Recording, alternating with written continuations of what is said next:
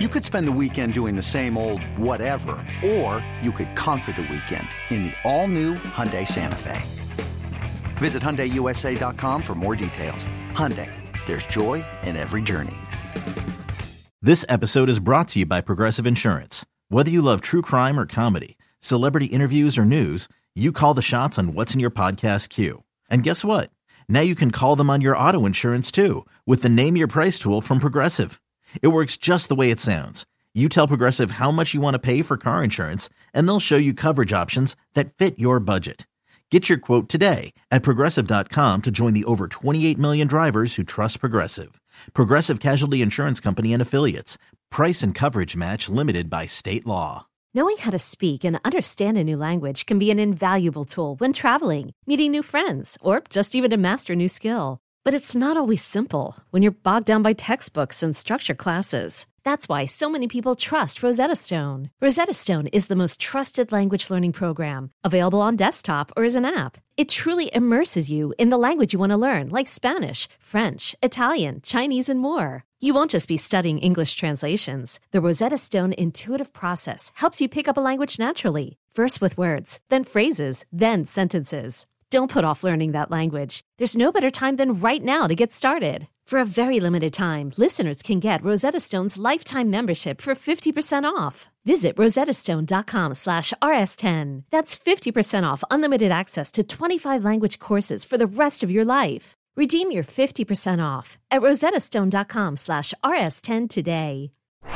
It's time. It's time. It's time. Time for the hard hitting analysis you won't find anywhere else. Here's former Super Bowl winning scout Bryan Broaddus and Bobby Belt. 10, 5, victory!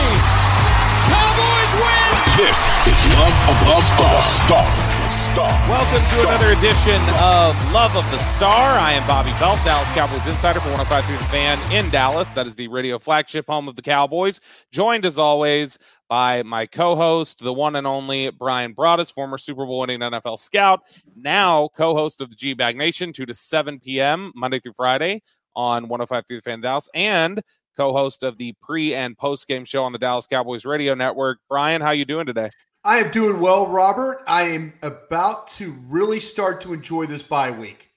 Me I always love I loved them. I love bye weeks uh, when I was in NFL. I've told people before when you're working in personnel, if you didn't have to play games, this would be the best job in the world.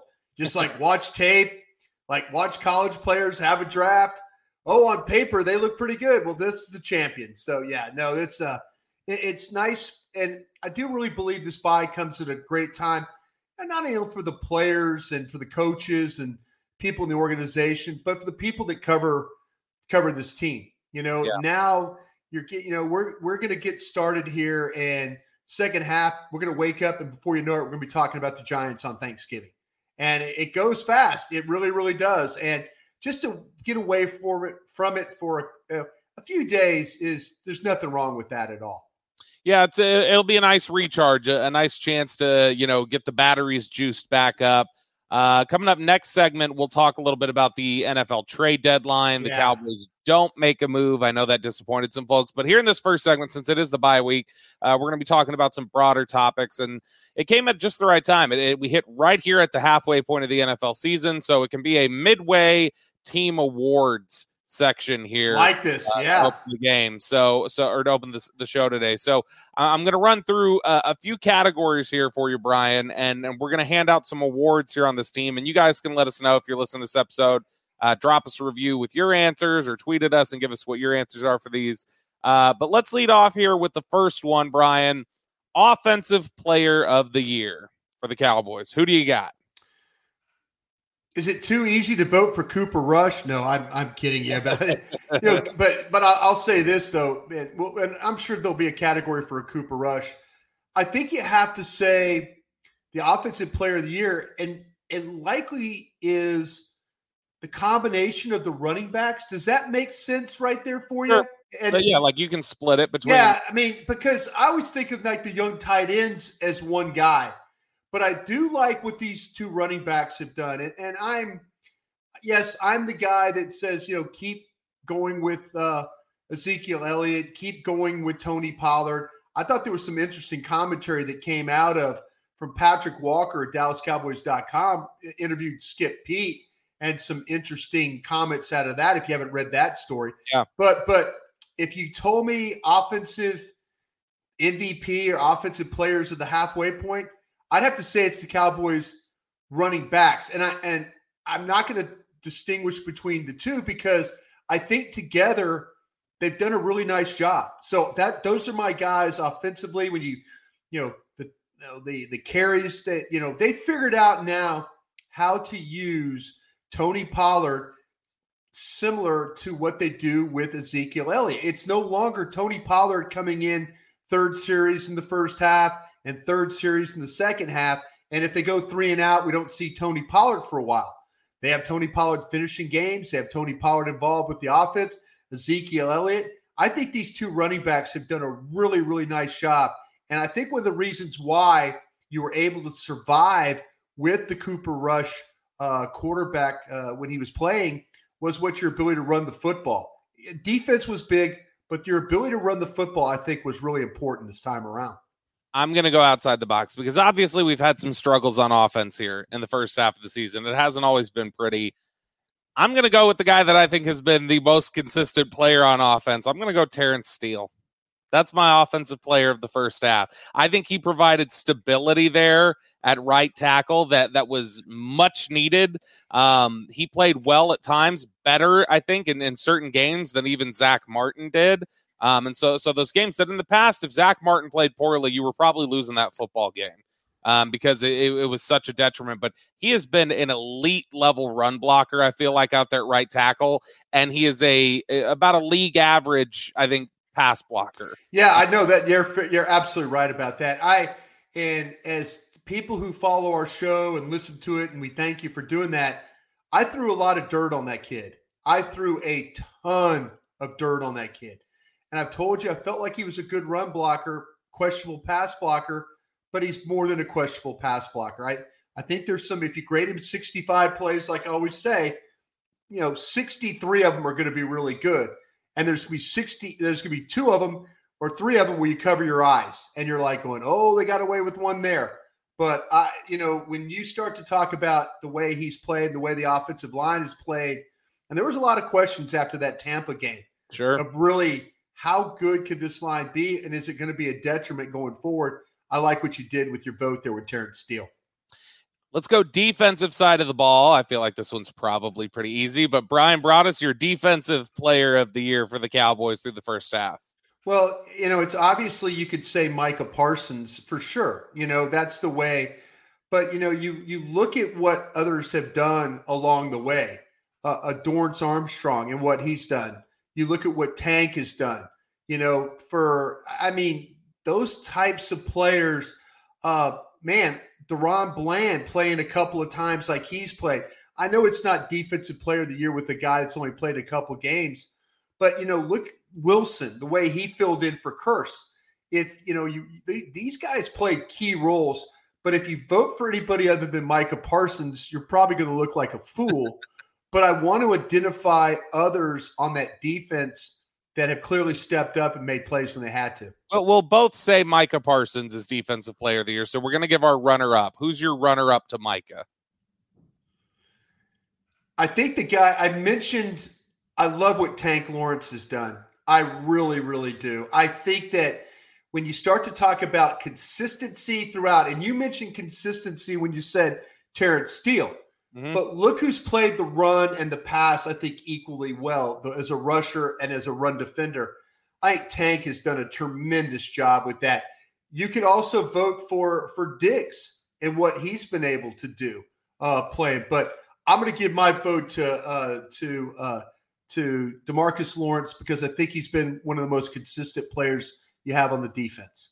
I think this team's pass defense has been really, really good, and a big part of that is Trevon Diggs has matured and and progressed into being a a really strong cornerback who doesn't just take the ball away, but somebody who who plays with patience now. Uh, you know, he seems to play with a lot more discipline.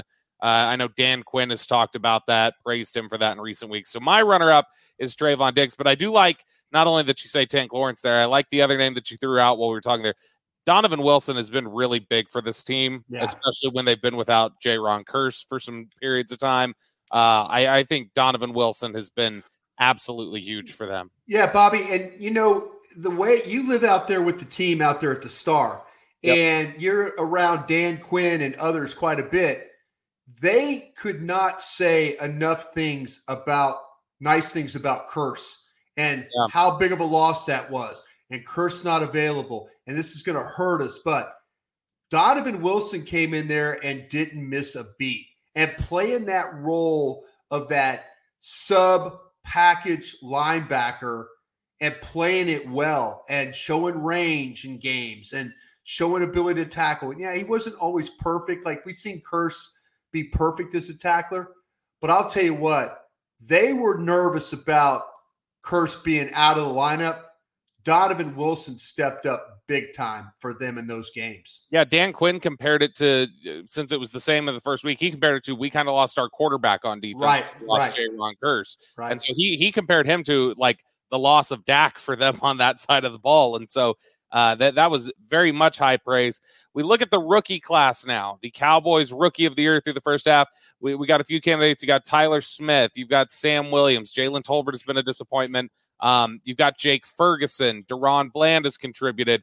Uh, who is your rookie of the year for the Cowboys in the first half of the season? I think it has to be Tyler Smith. I mean, there was so much uncertainty about him coming into like, you know, after that that uh, you know, after Tyron Smith went down, it was like, okay, well, who's going to play left tackle? Who is Yeah. going to be that guy? And Tyler Smith, even though he played it at Tulsa, he was a guard. We, you know, at training camp, you know, Bobby, you and I sat there along the fence and we watched him play guard and we watched him battle with Connor McGovern uh, at guard. And, you know, it, he never took really any reps that I saw at left tackle.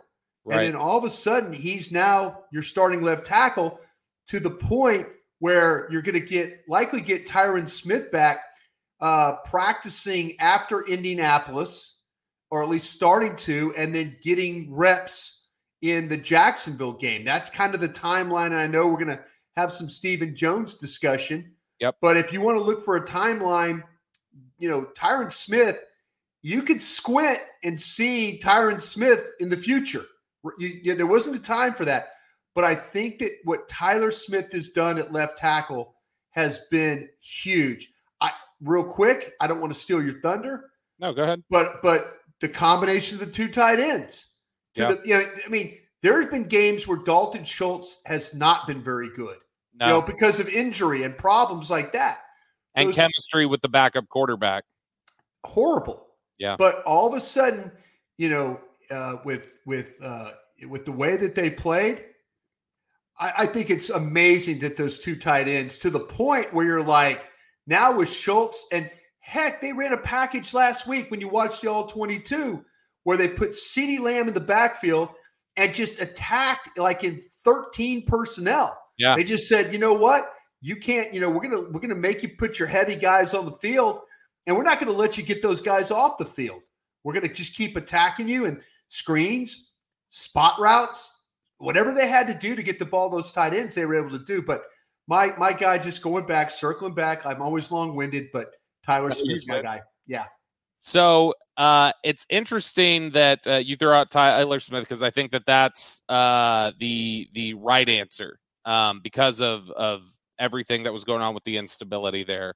Um, but I, I want to make it a little interesting, so I want to vote for. I, I'm going to take somebody opposite from who you pick. So if you take my pick, I'm I'm going to go another direction so we get some shine here. So to me, if you want to say who has played the best when given their opportunities, who, who You're has gonna say Bland. Go ahead and say Ron- Bland. Ron Bland's the rookie of the year. If- if Yeah. I- I, because Ron Bland in two starts has been has played the highest level at his position when asked to step in. I know it's been for fewer amount of snaps, but the two games he's asked to play, he's been a difference maker. He's made big plays. He's played really, really well. And so for me, I'm going to go DaRon Bland as my rookie of the year. And and I think you make good points about Ferguson and Hendershot. I, I'm I, I, I, hate that I didn't even mention Hendershot in the little lead up here. I, I should have, uh, but just I was thinking draft class. But um, you know they've gotten good contributions at times from Sam Williams. They've gotten good contributions uh, from Jake Ferguson, Hendershot. Uh, but I think when you look at who has played at the highest level on a like you know pound for pound, snap for snap basis, it's been DaRon Bland to me. No, um, I, I, don't think you're. I don't. I tell you what. I it's when when you. I knew what you were going to do, and you're absolutely right. And to play the position of slot corner, that's not easy in the National Football League. They put those guys in the slot, and all of a sudden you got to carry the whole field. And I thought initially that it was a little bit of shakiness with the tackling stuff, but all of a sudden he kind of found his way in the Commanders game, got a key interception in that game, and then you look at what he was able to do, you know, last week in that game. I, will tell you what, though, I, I don't think you're wrong about that, and I I could see that kid only getting better. There, yeah. you you need to find a way to keep him on the field as much as you can. Yeah. Uh, three more categories here for you, really quickly. Uh, assistant coach of the year. Obviously, like we we have only one head coach, so uh, we, we we don't have necessarily coach here. But if you look at assistant coach of the year, um, and, and if you want to make it a little more interesting, not necessarily pick a coordinator and, and, and pick an actual position coach, I think there are several to pick from. You've got Lunda Wells, uh, who's done a great job with the tight ends. Uh, you've got uh, Joe Philbin, who deserves a lot of credit, I think, for the stability that he's provided there. Uh, by the way, public service announcement that I need to get out here. We've all been saying the defensive line coach's name wrong. I, I, I know we were saying it's dirty, isn't it? It's dirty. It's dirty, dirty. as name, but we've got the first name wrong. His name is not Aiden. Oh, Joe no. Joe Trahan from Cowboys PR told Jane Slater and I we were floored. It's Adden, so it's Adden Durde is his name. Ad so, Durde. Okay. And, and, Jane Slater went up to him and said, Why haven't you told us we got it wrong? He said, uh, he's like, you know, with my British accent, people, it already kind of sounds like Aiden when I say it, and so I just don't correct people. But it is dirty. I, I, knew, I knew we had the back end of it right, but uh, yeah, add it, adding dirty. So there you go. But uh, Bryan, your uh, coach of the year could be a coordinator and assistant coach, but but who's your guy? Yeah, I'll tell you what, man. I another guy that I've kind of thrown a lot of dirt on is uh, is Joe Philbin. You know, and and this offensive line. Now, I will say this: AD. I will say that AD. You know, on defense, you look at what they've done with pass rush and all that stuff. But man, there were a. I mean, there were a ton of questions again about this offensive line. How could they play with this tackle? What were they going to do at left guard? Man, the center looks a little shaky to me. The right guard's a Hall of Famer. What's going on at right tackle? There were a lot of questions. You know, this team is six and two. You know, they didn't score a lot of points, but they didn't do anything to get Cooper Rush killed in games. You know, yeah. they didn't they didn't give up sacks in the Philadelphia. I mean, the turnovers were bad, but they they they did their job, and I think that Joe Philbin deserves some credit for that. And I I man, I have ridden the roller coaster on Joe Philbin.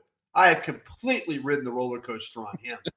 You know, it, it happens. Yeah. So I, I, would say, I would say, uh, I'd say Durde is second, but Joe Philbin, a tip of the cap to you what you did with this offensive line. All right, so I'm going to go Lunda Wells because we have talked about the two rookies. Oh, the tight ends have been great. Yeah, that they made. Yeah, I think he's done a great job with that group. He's helped bring Sean McKeon along the last couple years, and and that's a guy that they really like. Now he's built a really strong tight end room with a, a group that didn't have a lot of like heavy capital invested in it, um, and has just done a great job to have these guys prepared. So I'll go Lunda Wells since you took Joe Philbin. I think Joe Philbin's a great answer too, as is Adden Durde. Uh, you know, I, I think that that's add and dirty, add and dirty. I got to remember that. Durde. We'll, we'll get. Uh, Doug Nussmeier's done a great job with Cooper yeah, Rush. Sure, absolutely, yeah. Uh, so, so now we'll go with the final one here in the last couple of minutes before we wrap this segment. Most surprising player, Bryan Broaddus. It's got to be Cooper Rush because I thought there was no way in hell. I'm sitting there thinking Will Grier's a better option right now. Yeah, me too. I mean, coming out of camp, I'm going. You know, Will Grier was injured. He didn't get to play, and I believe it was the Denver game in the preseason. You know, he played against the Chargers. It didn't really kind of move the needle, but for what they were trying to do on offense, I kind of felt like that Will Grier was going to be that guy. But no, they stuck with they stuck with Cooper Rush. He was four and one. How could you not? How could you not be surprised of that. The fact that they did not that this team could have died, and he didn't let it happen. He he did everything in his power to play to his ability, play to his strengths. You know, at the at the game against Philly was a was a difficult game, but I'll tell you what, to be four and one when we all were like talking about when does the draft show start after week one, give Cooper Rush the credit right there. Yeah, helped keep this team alive. Didn't hurt him. Um, because if you if you had a quarterback that was going to hurt you, uh, you were going to lose football games because you you won some close ones. So so that yeah. matters there. I thought, yeah. I also uh, Noah Brown is another one. yes, Noah yes. Brown. Noah, Noah- Brown. Yeah, Noah Brown. Now you're you were struggling. You know, you're sitting there thinking, okay, what are they going to do since Michael Gallup's out? Yeah, Noah Brown has come up big in some games. He, like we always He say, won, it, he won them the Cincinnati game. Cincinnati game, no question about it. Five targets, five catches. Every one of them was huge. It was either a third down reception or a fourth down reception. Absolutely. So, and, and he's a guy who consistently was always a training camp superstar. So even though he played well in training camp, I was like, all right, that doesn't matter to me. We're going to get to the regular season and and it's going to be the same old story. And he proved a lot of us wrong here. So I think those are two good names Cooper Rush, Noah Brown. So again, so that we don't have any overlap, I'm going to pick a different name, come out of left field with you on this one. Uh, or instead of left field, come out of left guard. Connor McGovern. I was ready to throw dirt on Connor McGovern, and that was a guy who they were doing you know, everybody was trying to do everything they could to replace him, whether it be with Tyler Smith, and then when Tyler Smith bounces out to left tackle, trying to replace him with Jason Peters. And he's been really good for the most part. He's been banged up, he's had the ankle issue, but he's been a really good football player for them, and, and I think been really solid left guard and helped Tyler Biadasz as he's come along too. How about Fowler? Were you surprised? Fowler, I always thought Fowler had it in him though to, to be a situational pass rusher. We've seen it before, and so to me, I thought he always had that potential, and and just what we knew about Dan Quinn and how he was able to get the Sure. most out of guys, I I didn't know. This is something that let's be honest here. The offensive line coach would have loved to have gotten rid of Connor McGovern like like before this year, and so the the fact that he's been able to survive and thrive, I think, is a big deal. You are listening to the Love of the Star podcast. The Love of the Star is an Odyssey podcast. You can find it on the Odyssey app or wherever you get your podcasts. Selling a little or a lot?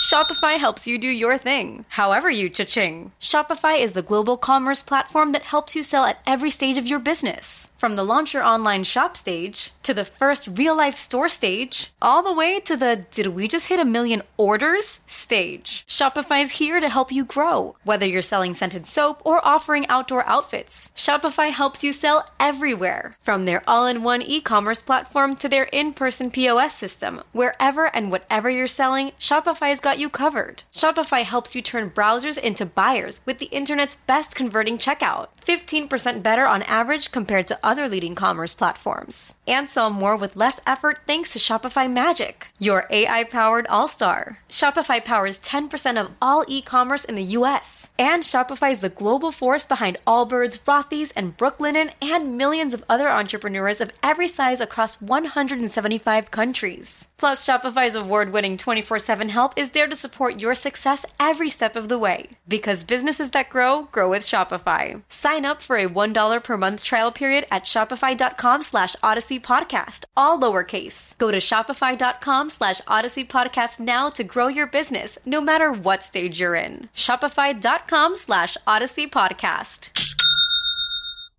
Hey, I'm Brett Podolsky, co founder of The Farmer's Dog. We make fresh food for dogs. We started the company when we saw what a huge difference it made in my own dog, Jada, when she stopped eating ultra processed kibble and started eating fresh, whole food. The Farmer's Dog food isn't fancy, it's just real food delivered to your door in pre portioned packs. It's better for them and easier for you. Get 50% off your first box at thefarmersdog.com slash podcast. That's thefarmersdog.com slash podcast. All right, Bryan. Stephen Jones, Cowboys Executive Vice President of Player Personnel, spoke with the media on Wednesday in the aftermath of a trade deadline where they didn't get anything done, but they sure as hell tried. We'll talk about that here in just a second. Before we do, I need to shout out our wonderful partner here at Love of the Star, Boomer Jacks. It is Wednesday night when we were recording this podcast, so you know what I had for dinner. It was half price boneless wings from Boomer Jacks. It is the best deal in town. On Tuesday night, if you're into bone in wings, you can go to Boomer Jacks and they'll give you half price bone in wings. So, whichever your preference is, you can go to Boomer Jacks and they've got you set up. Tuesday, it's the half price bone in wings. Wednesday, it's the half price boneless wings. They've got drink specials starting at $3, the coldest beer in the Metroplex, the coldest beer really around anywhere, to be honest. And it is the perfect atmosphere for whatever you're looking for. Wall to wall TVs, live music, every game you can think of is up on those screens. Boomer Jacks has you covered. 17 DFW locations. You can find yours by heading over to boomerjacks.com. That is boomerjacks.com. All right, Bryan, the Cowboys did not make a move for a wide receiver or anybody else at the trade deadline. The trade deadline that saw a number of moves. It's it's it's wild. It's becoming more and more like, you know, the MLB trade deadline. There was a you're like a flurry of moves on on Tuesday, unlike we've ever seen. Uh, I think they said it was the most deals ever made at, at a trade deadline in NFL history. Uh, so a really active time. Cowboys tried. Uh, you know, there have been reports out there. I've talked about it. They were trying really hard to get Brandin Cooks here, and, and Houston just would not give up the would not pitch in on the eighteen million dollar guaranteed salary next year. And so for the Cowboys, they decided against it. I think they had compensation all settled. They just were were worried about the financial implications of it. Decided not to pay it. I think Brandin Cooks would have been a great fit here. I think they uh, I'm very confident they checked in on Jerry Jeudy. Very confident that they at least, you know, picked up the phone and checked in on Chase Claypool to see what was going on there. I'm sure they checked in on some other guys and were rebuffed. I, I, I don't doubt that they at least placed a call to ask about DJ Moore and were told, nope, he's not going anywhere. Uh, but the one they got really close with was Brandin Cooks. And that's not one that they've said. Stephen didn't say it was Brandin Cooks, but uh, you know that that's the name that I, I heard. Bryan, I don't know if you heard similarly uh, that that was the guy that they were really interested. That in. was him. Yeah, they were going after Brandin Cooks, which and, makes sense. The Robert yeah, Prince connection, absolutely. And I think you you laid everything out perfectly. Um, it's real easy when you talk about these things with the Cowboys, and fans don't want to hear it from you and I. But seriously, I talked to people on both sides of the fence on this yeah. one, and Dallas thought they had a deal done. They really thought they had a deal done and there was some thought about that maybe that Nick Caserio, uh, the GM uh, in Houston, might have overplayed his hand a little bit, and that turned some things off with uh, with the Cowboys. But they felt like that they had a deal done, and you know I was told really both sides tried hard to get it done. It got down to the point too where even uh, you look at the situation with the the wide receiver there with Brandin Cooks. You know, he later tweeted out, you know, his disappointment and all that. And I I want to say it got far enough along where that that the Oilers, oh the Oilers, the Texans probably told him that he was going to get traded and yeah. that that they were working on it and when it you know when when the Texans didn't follow through well then that's what disappointed him. That, you know, I was told you were going to trade me or you had a deal. Dallas believes they had a deal. Mm-hmm. And they they're they're and this is again, folks, I'm not trying to blow smoke up your ass. I'm just telling you, you know, this is a situation sometimes you get in. Dallas was trying to get this done. And when I when I tell you this, I've lived this. It takes two teams to want to trade. You know, yep. you get a team that's saying, okay, here's the pick, here's the compensation. What do we need to do? And, you know, you find out that the one side wasn't willing to do what it took necessarily to make the deal. Mm-hmm. And I am not protecting Jerry Jones or Stephen Jones or Will McClay or Mike McCarthy. I am not protecting them.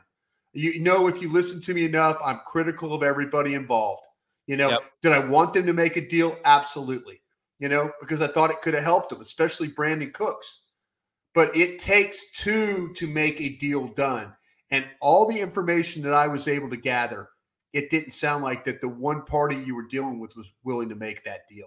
And before we get into these Stephen Jones cuts, I'm just curious from your perspective, having worked in in front offices and in personnel departments, does that sort of when that sort of thing happens does that damage future negotiations? Does that like turn you no, off? No no you can't get pissed. You can't get pissed. You never know. I'll be honest they have i will tell you guys this right now.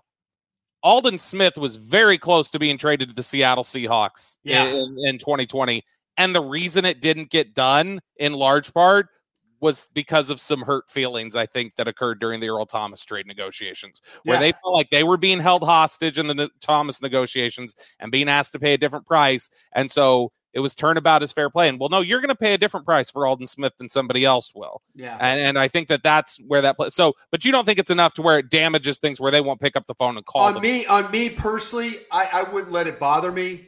I just know next time that I want to work with the Texans that it's going to be really hard because you know, listen, we, you know, I'm telling you, Dallas tried to get this thing done. They really, really did, and that's the thing that I think bothers them. That, like, okay, we this is what we were going to do until I hear differently, which I don't think I will. I I I'm still dealing with the Texans, but I also know that like in the the next time that we do this, that I'm not going to go through all this again and get all the way to the altar and have something happen. You're either going to do this deal or you're not. And you know, but I I, I don't think you can let it. I think you got to keep you know keep your wits about yourself because if you get mad at every team, you won't have any trading partners. Right. You know, you never, you know, I think Stephen Jones to deal with on the phone is very easy and agreeable. You know, when I was in Philadelphia in 98, I don't think we called Dallas on anything, but you know, I worked with the Joneses for 14 years. I've seen them work the phones. You know, do they do they want to win the trade at times? Absolutely. Who in the NFL doesn't want to win a trade? Right. But in this case, I do believe they identified as Brandin Brandin Cooks as a guy they needed to have, and they just couldn't get it done. Uh, Love of the Star was out and present at AT&T Stadium for some Stephen Jones media availability today. Uh, on Wednesday, they were uh, they were announcing a concert. Uh, Bryan scheduled Billy Joel. Billy Joel with Stevie Nicks, which I, I don't know. I personally I feel like they're burying the lead. I I would have Stevie Nicks above Billy Joel, and I know Billy Joel's the headliner, but I'm a bigger Stevie Nicks fan than a Billy Joel fan. Just and I like both. But I'm Stevie. Nicks Stevie Nicks broke my heart in Baton Rouge in the 80s when I was in college there. She uh she was too inebriated and couldn't perform. She like Oh. fell off her the stool and all I mean it was it was a it was a bad situation there in Baton Rouge. She was no more inebriated than everybody else in the crowd. But I'll tell you what, I've seen Billy Joel a couple of different times and he puts on a hell of a show. And I I you're know I'm gonna an be old there. You're gonna oh, be oh, there. Oh yeah, I'm gonna. Oh yeah, absolutely, I'm gonna be there. All Billy right. Joel, sure, I'll be there. And another thing, like Billy Joel, Elton John, guys like that. I mean, hey, you can start with song one, and then by the time there's song 18, you probably sang 16 of them. You know by heart. Well, Stephen Jones talked to reporters after the announcement and uh, addressed some of the trade deadline discussion. First question here, Stephen Jones, how close were you to making a trade on Tuesday? You know what I always say about close. You're never there till you're there. But uh, it was an intense day and really, you know, felt like we had some things that might uh, work out. But uh, unfortunately, they didn't. And uh, on several fronts. And, uh, you know, we just weren't able to, to get it done. Sounded like they had a few irons in the fire there, not just the Brandin Cooks thing. The Brandin Cooks thing, I think, obviously was the closest to it. But with all those irons in the fire, Stephen Jones, were you disappointed you didn't get a deal done? No, I mean, we were obviously there were situations where we thought it could help our team and would be good for us at the where we were, and felt like maybe things were coming our way. And uh, but you know, we're we're very pleased with our team, and just because uh, you don't make a trade doesn't mean you know that's not the only way you acquire players. Uh, certainly, we can continue to to look for ways uh, to make our team better, and we will. But uh, you know, at the same time, we got some guys at certain positions uh, that are going to be available uh, to come off the IR designated to return that can help us. But we really like this team. We like the depth on this team. We were probably, you know, for the most part, looking in an obvious area where, you know, people might think we could use a, a little more help there. Uh, but I still like that. Uh, I, I like our crew there. I like uh, I like CD. I like uh, I like Gallup. I like Noah. I like uh, uh, I think Tolbert's coming, and then uh, certainly, as I mentioned, we have guys that are uh, on the IR that can uh, come off that as well. In particular, James Washington, who's a veteran in this league, uh, certainly can bring help. And then if uh, you never know what other opportunities might arise out there if we feel like there's an upgraded situation there. And of course, left out Turpin, who's obviously an explosive player that you know as we continue to get our hands around some of the things he can do can uh, bring some offensive uh, firepower. Bryan, Stephen Jones talking there, saying trades are not the only way that you can add players, and comes oh, on. Odell Beckham. Oh, Odell Beckham. Oh, Odell Beckham. He comes oh, back Odell Beckham. and he says, uh, you know, if something comes our way, I'm not saying we, we won't necessarily uh, look for that upgrade. He can say all day long he's not referring to Odell Beckham, which is what he told Todd Archer when he said something similar after the game on Sunday. But let's be just completely honest. What Stephen Jones is hinting at there, the only possible player he could be talking about is Odell Beckham, isn't it? Yeah, if you're looking at players that are outside of, you know, a free agent, T.Y. T.Y. Hilton. I mean, they, there's guys that they could have gotten. I think they're interested in seeing what they got in James Washington.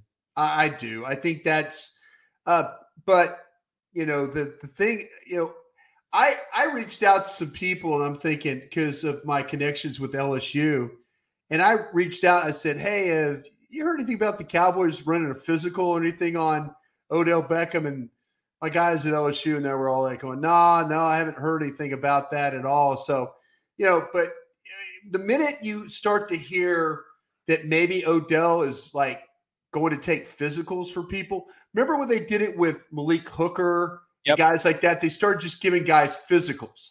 Yeah, you know, they bring them in, give them a physical, and that gave the Cowboys the opportunity. Like, listen, Malik, you're not ready to play now, but we'll sign you at the end of the year when you're ready to play.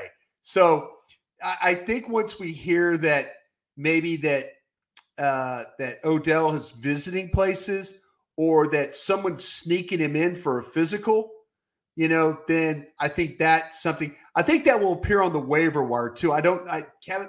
I don't. It used to be tryouts and physicals were on the waiver wire.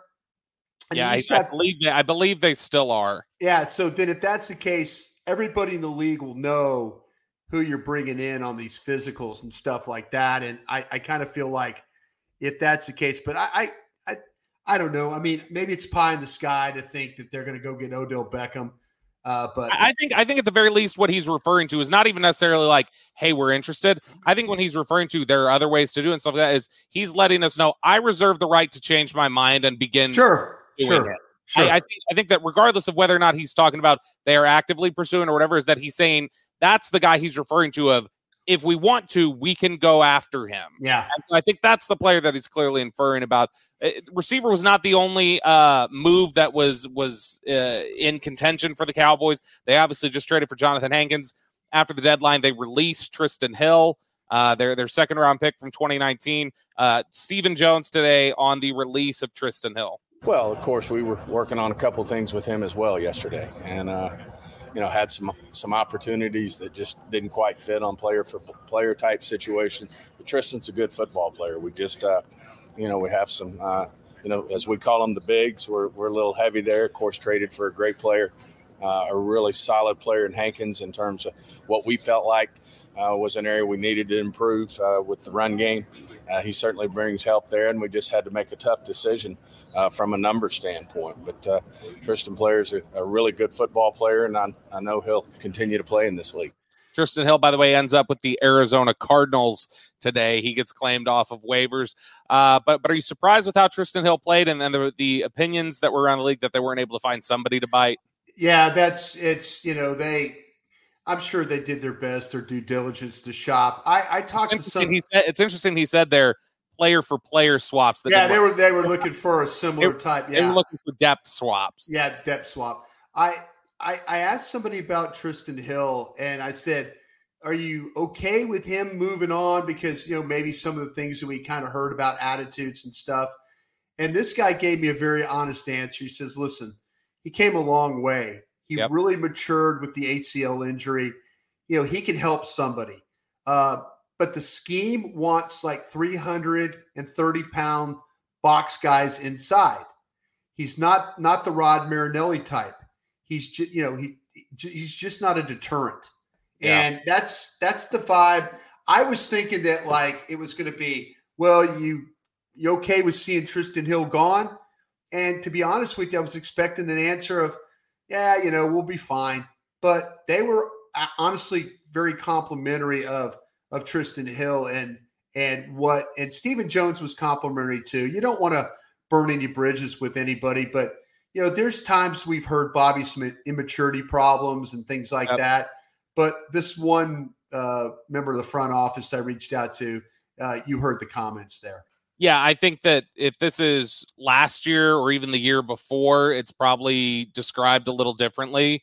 Uh, but like you said, I mean, I told you guys that on uh, told you guys on G Bag this week that I think that he had a little bit of a moment of reckoning this offseason and kind of looked in the mirror and was like, "Oh, maybe I'm the issue here," and yeah. then did a lot of growing up.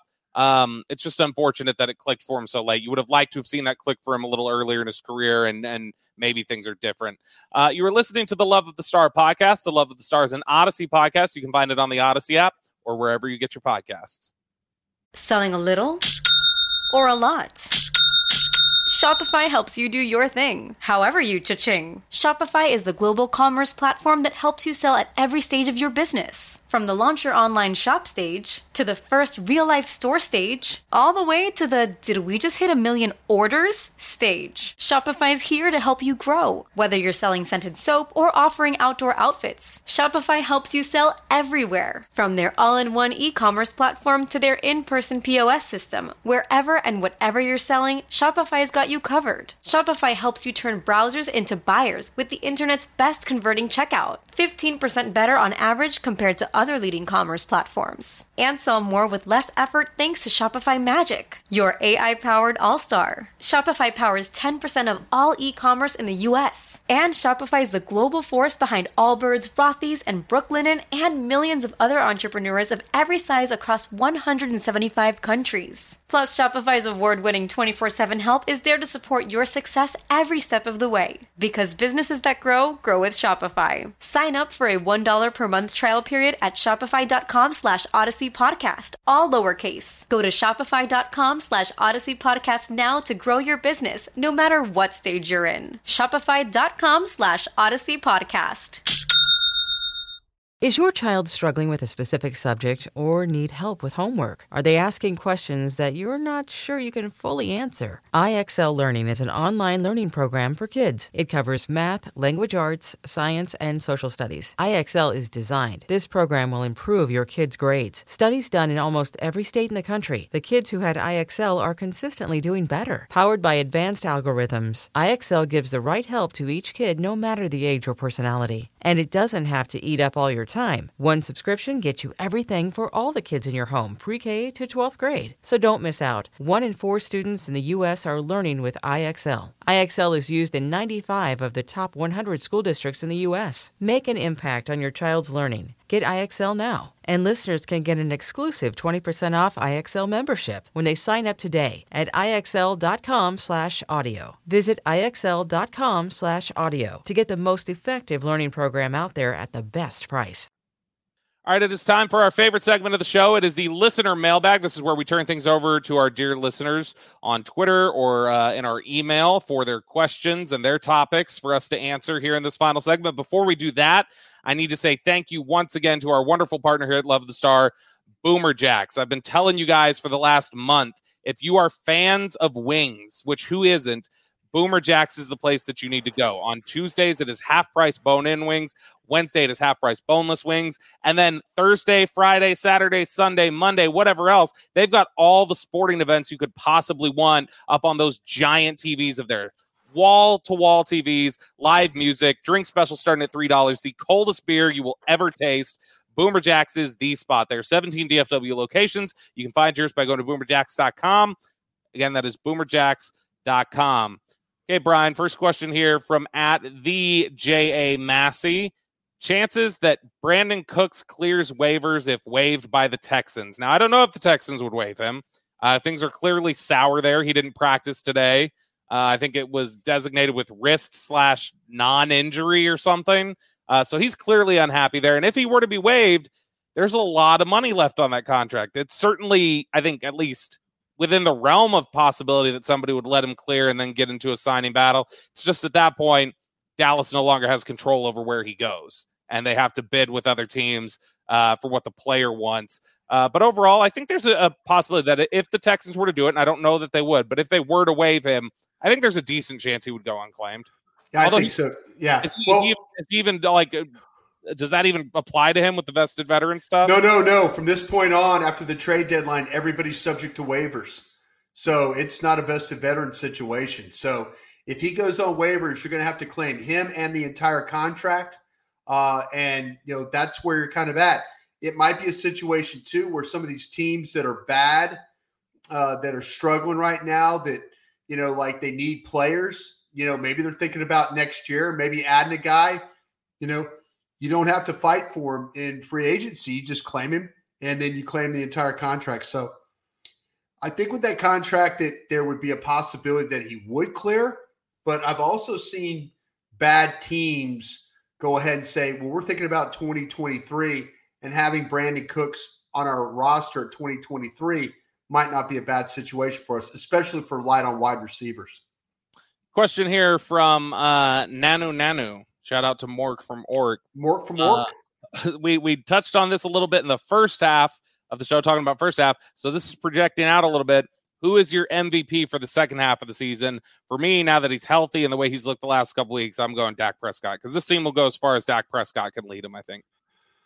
Yeah, I think the MVP for the team. Uh, I think it's going to continue to be Micah Parsons. I, I just feel like that there's going to be some big games. This guy has made back to back games two huge plays. He makes play a big play every game, but he continues that that the tackle he made on the uh, the tight end right, you know, at the one yard line, the fumble return. You know, I, I think that that huge play in that in that football game. I think it's it's going to continue to be Micah Parsons. They're going to need to be really great on defense. They're about to play some teams. When you look at the Packers, I know it's been a struggle with the wide receiver stuff but it's still Aaron Rodgers. And Minnesota really runs the ball. Minnesota's got a good offense. They're going to need and they're going to need him to play really well. And then you got the Giants on Thanksgiving who run the yep. ball really, really well. I think it's going to continue to be Micah Parsons. Next question here from Phil. Do you think this team is the same as last year in a sense that we can feel good about beating a lesser opponent, but have an issue with beating equally matched teams? Uh, you know, it's it's interesting. Uh, you know, really quickly, we can actually play this clip. Uh, Stephen Jones was asked about the differences between the 2021 and 2022 Cowboys, so I'll let him answer your question for you. I like both teams, so to say there's a huge difference, I wouldn't say that. Uh, I think our defense is coming, you know, is probably further along after another year under Dan Quinn. Uh, I think our offense was more ready to go because uh, Dak didn't miss any time. I mean, he was he was game in, game out consistently there. What I like about this team is the upside uh, that we have with our offense. And as I said, we got to see a little taste of that uh, against the Bears. They're a good defense, and, and I think we can continue to get better. So I guess if there's any difference, I just feel like this team, you know, still has some some pretty good upside in terms of improving as an overall team. You agree with that, Bryan? That this team has a a higher ceiling still to go than the team last year at this point through the midway this, season. This team is better. This team's better. They're better on defense. Uh, they're they're better on special teams. They've got a kicker that's consistent. They got a big time punt returner. You know, their special teams is good. They block extra points. They block punts. They get big returns. You know, they're overall better team defensively. Offensively, they got their quarterback coming back. They run the football. Their offensive line doesn't give up sacks. You know, I, I kind of feel like this is a team that is going in the right direction. We saw the quarterback come back, uh, you know, against the Lions. He looked like that he was just kind of getting his feet wet. And then against the Bears, you saw what Dak Prescott could do throwing the football. So, yeah, these tight ends, uh, these receivers. I think they're going to get guys going. I really do appreciate the fact that they tried to add a deep threat in Brandin Cooks, somebody that can really stretch the field. but they're going to figure out ways to get these guys more involved. They're going to figure out ways to get Turpin involved. They're going to figure out different ways to get the ball to uh, to Pollard out out in the flat. Maybe get a screen game developed and stuff like that. I think this is a better team than the one that played last year.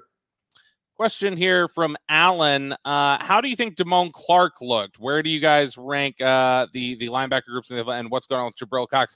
On the we've talked about Jabril Cox recently. I just don't think they're as high on Jabril Cox. They're right not. Now. They're not right now. I mean, he's got to figure out a way uh, to go out and make plays. I mean, he hasn't been active. They, you know, they it, it's a little bit like Tolbert.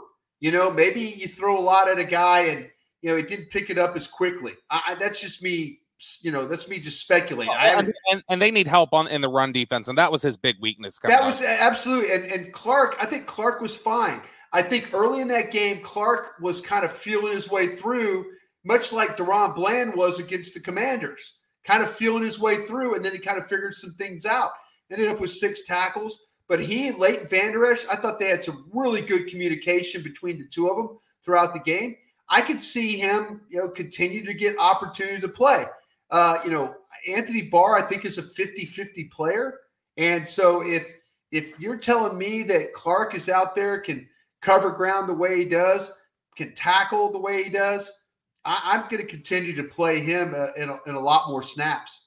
And I'll just ask this because I know when we last left off, uh, you had not watched the tape yet. Um, so that Damone Clark question was a follow up to the to the tape viewing. Uh, I know you had a chance to talk this week on G Bag. When we last left off, we were trying to figure out what happened on the Dak Prescott interception against Chicago. Yeah. What did you come away with uh, after you saw that? Yeah, Bobby, this is just my evaluation. I haven't, you know, I've said it earlier in the week on Monday, and nobody's come back and killed me for it. But you're in a situation where, uh, to me, the way the route combination went, it looked like they were trying to hold the tight ends underneath or hold the linebackers underneath with the tight ends and then they found they were trying to keep find a way to run a route across the middle of the field in front of the safety. And it looked like to me that that uh, CD was a, was wide when there should have been a little bit more of a bend inside, and then they were going to complete the ball. I think Dak was expecting him to cut in front of the safety there, and the route never got there. You could see CD kind of hesitate and then try and burst at the last minute, and he was like a half step from really from knocking the ball down, if not getting at least knocking it down. So uh, yeah, that that was a route combination where I felt like Dak was at first. I felt like Dak wasn't didn't see the safety after the game, but you could clearly see he's got his eyes on him and he knows that route's potentially going to break inside. It just never got there. So do you think the question then just becomes was it a dig that CD didn't run sharply enough or was it a post and Dak shouldn't have tried to to take the pass? Is that basically what this comes down to? Of what route was CD running? Was it a dig or a post? Well, a dig to me would have been a little bit more of a like a shallow crossing kind of a route, but yeah, I you know, I, you know, people are arguing that if it was a, still a post, then why was it? Why was he so wide? It, I think was, he let up. I think he let up. I think he let up too. I think he let up two, but Dak threw it like he was expecting him to be. You don't throw the yeah, yeah. you don't or flatter. He yeah. need, I mean, the route needed to be flatter is yeah. what it needed to be. So I think he was expecting the flatter route there, and I, I I'm just you know, like I said, that's my opinion. Looking at the tape, uh, nobody's come out and said, "Hey, Broaddus, your dead ball's wrong on that." So you know, I've said it a lot on certain platforms. That does it for us today. We will be back with you guys on Friday with another episode. And then next week, we'll be fresh off the bye and uh, looking forward to playing these Green Bay Packers. We will talk to you guys later.